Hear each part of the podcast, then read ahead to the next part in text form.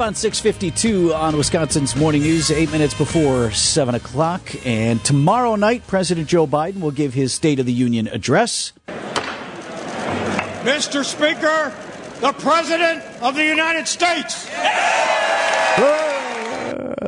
Everyone's cheering. Uh, try to get a quick handshake in there. Get seen on TV. I think some people are already in line in the chamber, right? You know, Not want yet, to get that handshake soon. on camera. The president will be announced to a now divided Congress as Republicans seize control of the U.S. House, and many Americans offering their most pessimistic report on their own finances in decades. ABC News political analyst Steve Roberts uh, joins us now with some new ABC News Washington Post polling data. And Steve, the are you worse off financially question does not reflect well on the president nor Congress nor on the really the overall direction of the country right now. Correct. Um, uh, only uh, 41 percent, four out of ten. As you say, this is an old political question, but a very good one. Are you better off? It was Ronald Reagan who was the one who really coined that question. And when we asked that, four in ten said no.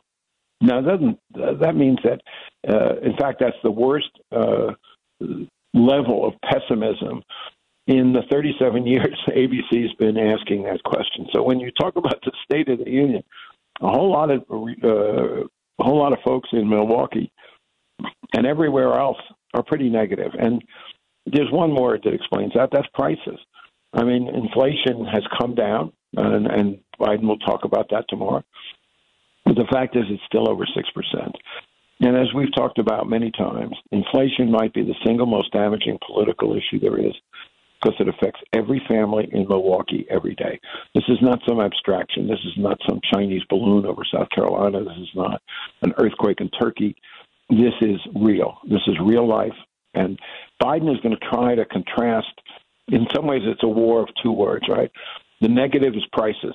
The positive is jobs. The Fact is, there is good economic news. The fact is that if you want a job in Milwaukee, you can get one. In fact, you can get several. And tomorrow, Biden's job, Biden's mission is to try to change the narrative from negative to positive, to try to get people to focus on the good news about the economy, not the bad news. But so far, the bad news is winning. And that's one of the reasons why going into the uh, speech tomorrow night, Americans are so gloomy. Go ahead. Oh, we're talking with Steve Steve Roberts, ABC News political analyst. Steve, presidents choose very carefully where they go on the tails of their uh, State of the Union addresses, and President Biden has chosen one of his stops to be here in Wisconsin. He's going to be in our state capital the day after. That's a significant uh, move by the president in terms of what he's looking for in Wisconsin. Oh, absolutely you know, presidents uh, Biden's not going to Alabama, right? He's not going to. he's going to go to swing states. He's going to. He's already road testing his uh, slogans for uh, the next election. He's already preparing his campaign. Um, and, and this is standard procedure. You go where the votes are. You go where the swing states are.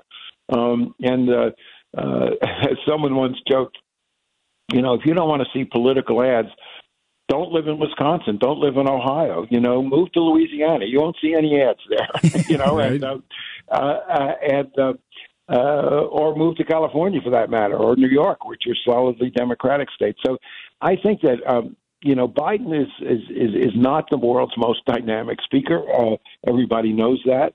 Um, uh, but he's his mission is to try to change the narrative. His mission is to try to say, look, I understand things have been t- tough for you. American families. I understand the gas price has been too high. I understand your budgets have been stretched. I understand the lingering effects of COVID, um, which are which are psychological as well as, as as practical. I talk to a lot of young families because I I teach college and I've got a lot a wide range of uh, former students I talk to all the time. I can tell you virtually every young parent I talk to is wrestling with mental health problems with their children. There's a, as a result of COVID, there's this, a real sense of a tenacious sense of negative sense of, of, of gloom in this country. It's not just prices. It's, it goes beyond that.